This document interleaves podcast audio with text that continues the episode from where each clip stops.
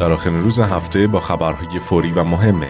بررسی ویژه از 2700 خانم کارتون خواب بدون گرمخانه. عدم انتصابات فامیلی در دولت 13 هم پرداخت وام 200 میلیونی روستایی. قیمت گذاری گوشت و برنج. ورود موبایل با فروش خشکبار. هوشمند شدن کنکورها. جزئیات سفر رئیس جمهور به قطر. احتمال موفقیت مذاکرات وین. تصمیمات کلیدی سیاسی تهران. موجودیت موقت رژیم صهیونیستی کاهش چشمگیر پنج برابری مرگ و میر در واکسن زده ها و ادعای صدا و سیما مبنی بر ساختگی بودن ویروس کرونا در خدمت شما هستیم.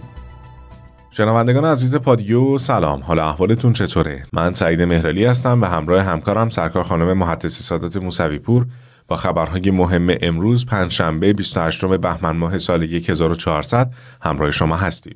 منم ضمن عرض تسلیت به مناسبت وفات حضرت زینب سلام الله علیها سلام عرض می‌کنم خدمت شما آقای مهرالی و تمام مخاطبین دوست داشتنیمون. امیدوارم که حال دلتون امروز پر باشه از شادی و رحمت الهی انشاءالله.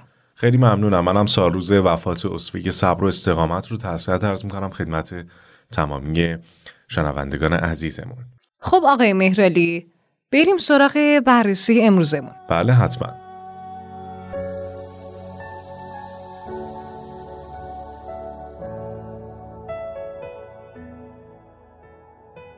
خانم موسعی پور برای بررسی امروزمون بریم سراغ گزارش ویژه از شهروند آنلاین در رابطه با 2700 خانم کارتون خواب بدون گرمخانه در اهواز. کلان شهری که خانم های بی سرپناه در اون آورند. طبق این گزارش هر کدوم از این بانوان با توجه به لحجه‌ای که دارن از جایی مختلف سر از اهواز درآوردن و متاسفانه در این شهر روزها مثل آواره ها در پارک و کوچه پس کوچه ها و شبها زیر نور ستارگان به سر می‌برند. البته که فرقی نداره از کجا اومدن. مهم اینه که هر کدومشون از قبل قطعا صاحب خونه و زندگی بودن. ولی امروز سقف بالای سرشون از جنس مقوس و تکیه دادن به دیوارهای مخروبه دوده زده و نبز زندگیشون رو سرنگ ها و زرورق ها بر عهده گرفتن. به همین خاطر واقعا فرقی نداره از کجا اومدن. از آبادان خرمشهر یا پاکستان. افغانستان یا سوریه اصلا اینا مهم نیست. مهم اینه که در میون ظاهر لحجه های متفاوتشون یه درد مشترک دارن دردی که بیگناهی و آوارگی اسمشه. دقیقا این افراد یا بهتره بگیم 2700 نفر انسان روزگاری مرد یا زن خونی خودشون بودن. مثلا یکی از اونا مدعی شده تا همین چند سال پیش سخفی بالای سرش بوده و پشتش هم گرم بوده به مهر مادر و پدری که ستون خونش بودن. اما بعد از فوت مادر پدرشون مونده و دو برادری که یکی از اونها خونه پدریشون رو فروخته و تمام ارسیه رو بالا کشیده و حالا او مونده و کارتون خوابی آقای مهرالی اونقدر سرنوشت این آدم ها از یه جایی به بعد شبیه هم میشه که آدم واقعا از گفتنش میمونه. ولی جالبه که در بین این تعداد فقط 1060 نفر خانم شناسنامه دارن. ولی در کل این افراد طبق آمارهای موجود با عنوانهای مختلفی مثل دختران فراری مصرف کنندگان بد سرپرست ها کارتون خواب و بی خانمان شناخته میشن. ولی خب قرار بود از سال 1378 آینامه ساماندهی بشه برای متکدیان و بیخانمها و به طور کلی معلولان، ناتوانایی جسمی و ذهنی، بی سرپرستا، مجهول الهویه ها و در راه مانده و حتی گم شده ها آدم های متواری، نیازمندان غیر حرفه‌ای و ولگردان حرفه‌ای هم زیر سایه این آینامه ساماندهی بشن. ولی فعالان حوزه زنان از یک شلتر یا همان پناهگاه صحبت می‌کنن که چند سباهی میزبان خانم های از همه جا رونده شده بود. ولی اونقدر قوانین سختگیرانه داشت که بعد از مدتی دست رد به سینه خانم های کارتون خواب زد. درسته در این پناهگاه طبق گفته فعالان حوزه خانم ها داشتن نامه از مقام قضایی جزء شروط ورود بوده. اصلا بنا به اعلام مریم پورهادی آمارها در این زمینه خلاصه میشن در خبرهایی که رسانه‌ای میشن و بس. مثلا آمارهای سال 97 بهسیستی از 33 هزار خانم سرپرست خانوار در استان خبر میده. 33 هزار خانمی که خوزستان رو در رتبه اول ایران در خانمهای سرپرست خانوار قرار داد. رتبه دوم هم به مشهد می‌رسه با 11 هزار خانم سرپرست خانوار. ولی جالبه که بدونی در بهبهی اعتیاد شبهای ناامن شهری به نام هفت تخت پذیرای خانمهای بی سرپرست آواره است. هفت تخت کمپیه که به روایت فعالان اجتماعی و حوزه زنان وضعیت نامناسبی برای خانمهای زخم خورده از اعتیاد داره تا حدی که در مدت کوتاه عدهای دست به خودکشی می‌زنن. حالا خانم موسعی پور یه منطقه دیگه هم هست به نام 300 دستگاه جایی که برای اهالی که گذرشون اونجا خورده باشه منطقه ترسناک و پر از آسیب‌های اجتماعیه. شهرداری در این منطقه کمپی رو احداث کرده اما این کمپ شرایط ویژه‌ای داره. مثلا یک حیات مشترک بین زنان و مردان داره که باعث میشه زنان دائم در اتاقها حبس باشن و از طرفی بهزیستی هم با گذاشتن شرط جدایی مادر از فرزند باعث شده تا زنهای صاحب فرزند به جای رفتن به این کمپ ها در خیابون ها آواره بشن. خب دقیقا اوایل اسفند ماه 99 نماینده شهردار اهواز اعلام کرده که اهواز هیچ مکانی تحت عنوان گرمخانه یا سامانسرا برای خانم ها نداره. تنها یک اردوگاه برای متکدیان زن و مرد داره که زیر نظر شهرداری فعالیت می‌کنه. بله اصلا نگره شهریسفند گفته بود شهردار اهواز دستور راه اندازی سامانسرا برای خانم های بی خانمان را از آبان گذشته صادر کرده. ولی با اشاره که شهریسفند نسبت به عدم پیش بینی بودجه سامانسرای خانم ها در بودجه شهرداری داشت یکی از خبرنگاران فعال رسانه‌ای استانی مدعی شده. سال گذشته بودجه برای گرمخانه مشخص شد اما اینکه کجا هزینه شد سوالی بی پاسخه. خب شاید واقعا بودجه بهونه اصلی شهرداری باشه برای بی سر و سامان گذاشتن خانمهای بی پناه شهر. چون عاطف اسماعیلی هم تاکید کرده که به نظر می‌رسه که مقاومت شهرداری برای به تعویق انداختن ساخت گرمخونه مربوط به بودجه باشه. حالا با این شرایط و طبق تحقیقات میدانی اهواز با توجه به وسعتش نیاز به پنج گرمخونه داره. البته فقط اهواز نیست که این شرایط رو داره بلکه استانهایی مثل آذربایجان غربی اردبیل ایلام بوشهر چهارمحال و بختیاری خوزستان قم کوهگیلویه و بایر احمد و هرمزگان گرمخونه ای به خود نمی‌بینند. ده استان یعنی یک سوم کشور. نبود گرمخونه در این استانها یعنی یک سوم کارتون ها و افراد بی خانوان کشور فضایی امن و گرم برای گذراندن روزهای سرد زمستون نداره. در بین این شهرهایی که گفتین خانم موسعی پور کرمانشاه سه گرمخونه داره با ظرفیت اسکان بیشتر از 100 نفر. بله طبق گزارش های فرهناز محمدی مدیر کل بهزیستی کرمانشاه دو تا از این گرمخونه ها مخصوص آقایون و یک گرمخونه ویژه خانم هاست که خب در پاییز و زمستون این گرمخانه ها پذیرای افراد کارتون خوابه. علاوه بر توزیع غذای گرم و صبحانه امکان استهمام هم در اونها وجود داره. توزیع بساهای بهداشتی، وسایل تزریق یک بار مصرف، ماسک و غیره هم از دیگر خدمات ارائه شده در این گرمخانه ها به حساب میاد. آذربایجان شرقی، البرز، سیستان و بلوچستان، فارس، قزوین، کردستان، کرمان و مرکزی هر کدومشون دو تا گرمخونه دارن. اتفاقا اصفهان، خراسان شمالی، زنجان، گلستان، گیلان، لورستان، همدان و یزد هم سهمشون یک گرمخونه است.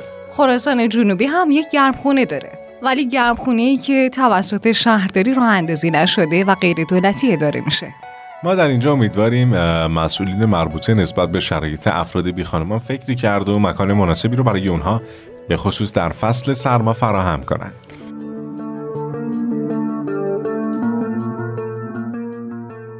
خب آقای مهرالی میریم سراغ اولین خبر داخلی امروزمون. سهلت مرتضوی معاون اجرایی رئیس جمهوری در رابطه با عدم انتصابات فامیلی در دولت سیزدهم اعلام کرد. انتصابات فامیلی در دولت مردمی و انقلابی فضاسازی رسانه‌ایه و ابدا در این دولت انتصابات فامیلی نداریم. اگر کسی مستاقی از انتصابات فامیلی داره معرفی کنه تا سریعا اون رو بررسی کنیم. نیکزاد رئیس بنیاد مسکن در رابطه با پرداخت وام 200 میلیونی روستایی تاکید کرد. مشکل پرداخت وام مسکن 200 میلیون تومانی روستایی رفع شده و اعطای اون از چند روز آینده آغاز میشه.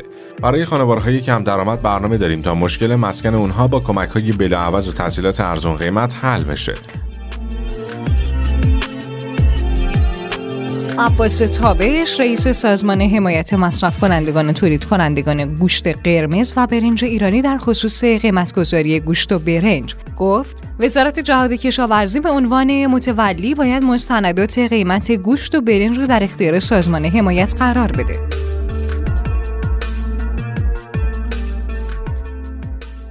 انجمن وارد کنندگان موبایل، تبلت و لوازم جانبی نسبت به ورود موبایل با فروش خشکبار اعلام کرده با مصوبه کارگروه هماهنگی سیاست‌های ارزی و تجاری مقرر شده تئاتر ارز صادرات خشکبار با واردات موبایل بالای 300 دلار صورت گیره. از هفته آینده این مصوبه برای کل برند آیفون و سری های N و S و Z سامسونگ اجرا میشه. بر این اساس برای مدل های یاد شده ارز نیمایی تخصیص داده نخواهد شد و این مدل ها از این پس با قیمت ارز آزاد با اختلاف 10 تا 15 درصد با ارز نیما وارد کشور میشن.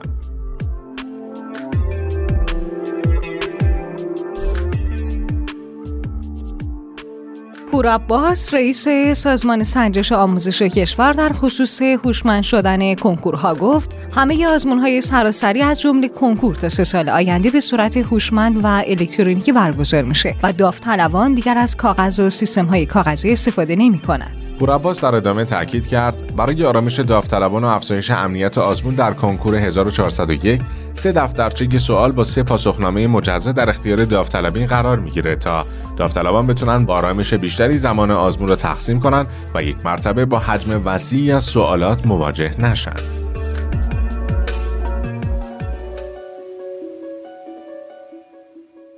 بریم سراغ اولین خبر بین المللی امروز خانم صاحب شما بفرمایید خیلی ممنونم. حمید رضا دهقانی سفیر ایران در قطر نسبت به جزئیات سفر رئیس جمهور به قطر گفت سفر رسمی دو جانبه آیت الله رئیسی ریاست محترمه جمهوری اسلامی ایران به قطر در هفته آینده صورت می‌گیره. ایشون و هیئت عالی رتبه علاوه بر دیدار و ملاقات دو جانبه در اجلاس سران کشورهای صادر کننده گاز هم شرکت خواهند کرد.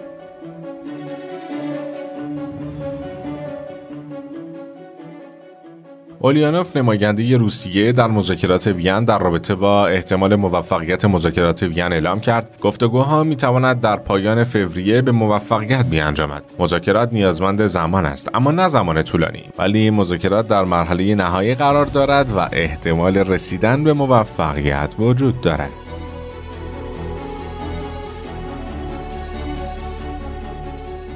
لودریان وزیر امور خارجه فرانسه در خصوص تصمیمات کلیدی سیاسی تهران تاکید کرد ما در حال حاضر به نقطه اوج مذاکرات رسیدیم. مسئله هفته ها نیست موضوع چند روزه. توپ هم اکنون در زمین ایرانه. به همین خاطر برای احیای توافق هسته‌ای بین ایران و قدرت‌های جهانی مسئله تعداد روزهای باقی مونده نیست. بلکه تهران همچنان لازمه تا تصمیم‌های کلیدی سیاسی بگیره.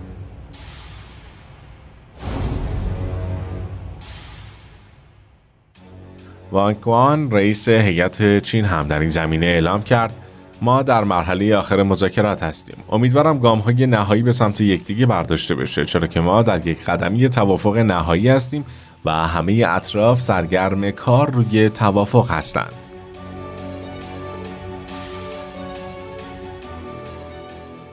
سید حسن نصرالله دبیر کل حزب الله لبنان در خصوص موجودیت موقت رژیم صهیونیستی تاکید کرد. موجودیت رژیم صهیونیستی موقتی و سقوط خودش را آغاز کرده. این رژیم رو به زواله و سیر کلی موجودیت رژیم اشغالگر یک سیر نزولیه.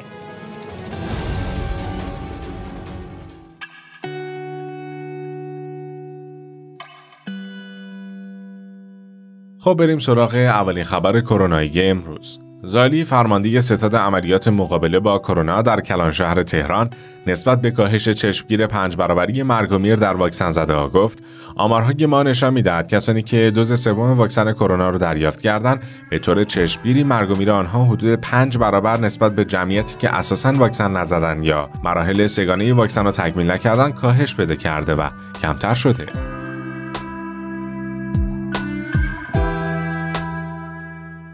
در مستند طراحی کووید و میزگرد بررسی اون که از صدا و سیما پخش شد ویروس کرونا ساخت دست بشر معرفی شده که عمدن دستکاری و در جهان پخش شده و بنیادهای گیتس و راکفلر پنتاگون و وزارت امور خارجه آمریکا در ساخت و نقش دارند چین هم هیچ نقشی در این زمینه نداشته. سازندگان این مستند خارجی ناشناس بوده و مدعی بودند که در صورت افشای نامشون جونشون به خطر میافته. البته مسعود سلیمانی و مصطفی خوشچشم دو کارشناس میزگردی که پس از پخش این مستند برگزار شد چند بار اذعان کردند که نمی‌توان با قاطعیت درباره منشأ ویروس کرونا اظهار نظر کرد.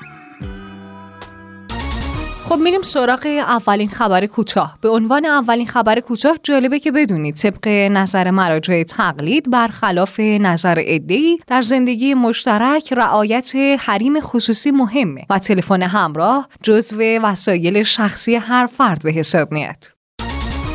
بنابر ادعای تیموری مدیرعامل سایپا امکان نداره خودرویی در دنیا هم سطح و هم قیمت تیبا وجود داشته باشه. آمادگی کامل برای واردات خودرو هم وجود داره و در صورت آزادسازی واردات اولین نفر خود من خودرو وارد خواهم کرد.